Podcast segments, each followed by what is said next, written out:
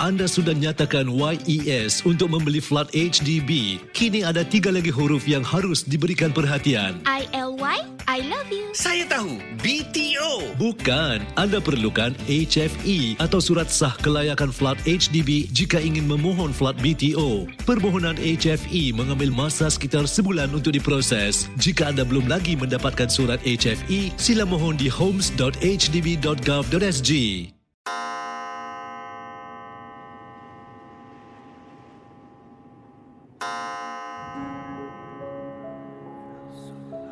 Selamat datang para pendengar Misteri Jam 12. Anda diundang bertemankan saya, Safwan Shah dan Adi Rahman setiap malam Isnin hingga Jumaat berdetik selepas 12 tengah malam. Kisah-kisah misteri anda akan kami kongsikan. Ingat, jangan terlalu taksub atau percaya dengan apa yang dikongsikan dalam gerun malam ini. Ia sekadar hiburan sahaja. Tiada siapa yang boleh mengesahkan kebenarannya. Jangan takut lawan.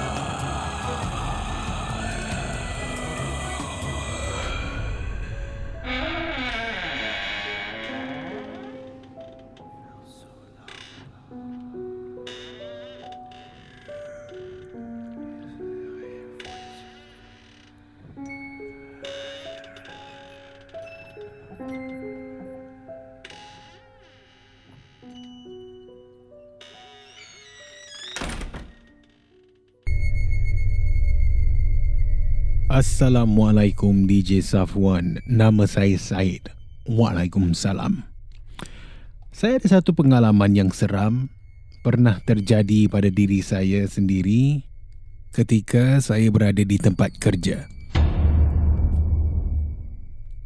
Kejadian ini sudah terjadi pada saya lama juga. Ya dalam tahun 2018 Dan masa itu saya kena kerja pada waktu malam ataupun night shift. Ya. Dan pendekkan cerita, dalam jam 2 lebih gitulah, ya 2 lebih pagi kan, bangunan kerja saya ini dia bertingkat. Ha, dan ada sampai di lantai basement. Jadi pada siang hari memang ramai pekerja. Ramai sangat pekerja. Tapi bila dah malam, rasanya macam berada di tempat lain Safwan. Ya, sebab sunyi sepi sekali.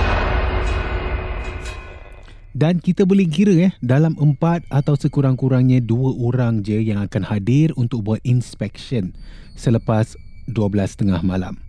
Jadi masa itu saya dan juga sahabat saya inilah ha, rakan sekerja saya kita kena hadir untuk jaga di dalam bilik kawalan.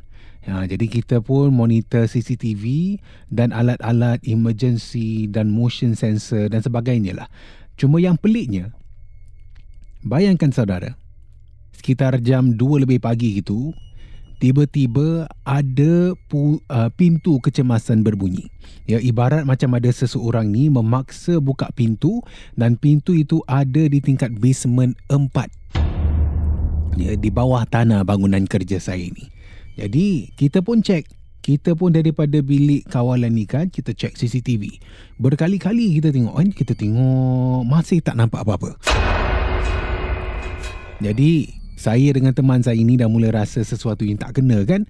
Ha, dan kerana cuma tinggal dua orang yang hadir pada malam itu iaitu saya dan juga kawan saya ini terpaksalah saya ini kena turun sendiri. Ya seorang diri saya turun untuk periksa sementara kawan saya ini dia kena stay dalam bilik CCTV tu jadi pendekkan cerita, katanya Syed kan, saya pun mulalah turun tangga dari tingkat satu ke basement satu. Kemudian saya turun lagi di basement dua. Kemudian sampailah ke basement empat. Memang seram Zabuan. Memang seram. Masa saya turun tu, tempat dia memang tak gelap. Eh, dan saya dan bila saya pun sampai di tangga basement empat ni,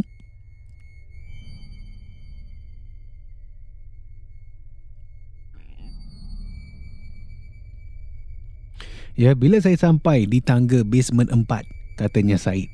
Saya pun jenguk lah. Ya, saya jenguk dulu. Dari atas tangga ni ke basement 4, tak nampak apa-apa pun. Tak nampak apa-apa. Jadi saya pun turun juga. Saya pergi turun ke basement 4. Saya periksa pintu. Ya, pintu yang dalam bilik kawalan tu kita katanya kan ha, kita dapat kesan pintu ini macam dipaksa dibuka. Jadi saya tengoklah saya cek pintu ni kan memang tak pun ha, tak ada pun kesan orang ni cuba paksa buka pintu, tak ada apa-apa pun pintu ini. Jadi saya pun hendak patah balik, nak kena naik balik tau.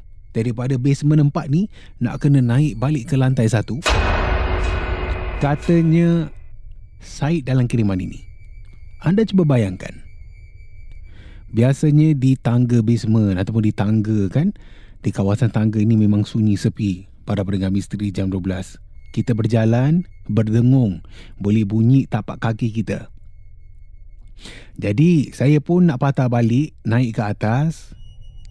Katanya Said, semasa saya ini jalan, naik tangga kan, alangkah terperanjatnya Safwan, saya nampak jelas di lantai tu seperti ada jenazah sedang baring di tengah-tengah tangga tu. Bayangkan para pendengar misteri jam 12. Masa tu saya seorang diri. Ya.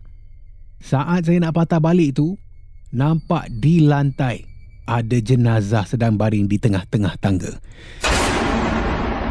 Said apa lagi? Saya pun lari naik ke tangga sebelah dan semasa saya lari naik, ya saya naik balik ke basement 2, saya terdengar dengan jelas Afwan, ya tak boleh saya nak lupakan, ada bunyi pintu sedang buka di tingkat bawah.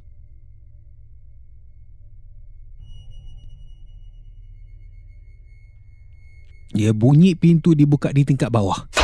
Walhal awal tadi saya turun memang tak ada orang. Eh, dan sepanjang saya lari ni kan, saya lari nak naik ke tingkat atas, rasa macam benda ini sedang mengikuti saya di belakang. Jadi saya pun tak pastilah, saya tak pasti, tak berani nak toleh ke belakang sampailah saya ini sampai balik ke bilik kawalan tu. Ya, bila saya sampai, walaupun saya ini dah dah, dah seorang dewasa kan, tetap rasa takut, rasa uh, katanya saya kan tetap rasa takut dan dah sampai nampak kawan saya ini saya menangis Sapuan. Jujur saya katakan, saya menangis dan jelaskan kepada kawan saya ini apa yang saya nampak dan apa yang berlaku di bawah tu. Dan dia pun dengan cepat eh langsung kunci pintu bilik kita ni. Bilik kawalan kita ni boleh dikunci, dia kunci pintu dan malam itulah buat pertama kalinya kita semua menghubungi rakan-rakan kita yang bekerja di tempat ni suruh turun dan teman kita pada waktu malam tu. Dan itulah kisah yang saya tak boleh nak lupakan katanya Said yang berlaku di salah satu bangunan di Singapura. Terima kasih kerana mendengar Misteri Jam 12. Terima kasih kerana rancangan satu jam ini jam 12. seperti mana yang selalu diingatkan. Jangan mudah percaya, jangan terikut-ikut dengan kisah yang diketengahkan dalam rancangan satu jam. Misteri Jam 12 Gerun malam. Sehingga kita jumpa lagi di dalam satu lagi malam. Misteri jam 12 satu lagi malam. Kerun. Misteri jam 12 malam.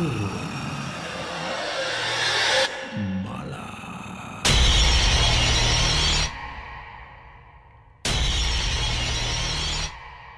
Jika anda ada sebarang kisah-kisah seram, kisah-kisah misteri, boleh kongsi bersama saya Safwan Shah di WhatsApp Ria di 97868464 dan juga anda boleh hantarkan di Instagram Safwan Shah ataupun menerusi email rasmi kita di mj12 at mediacorp.com.sg.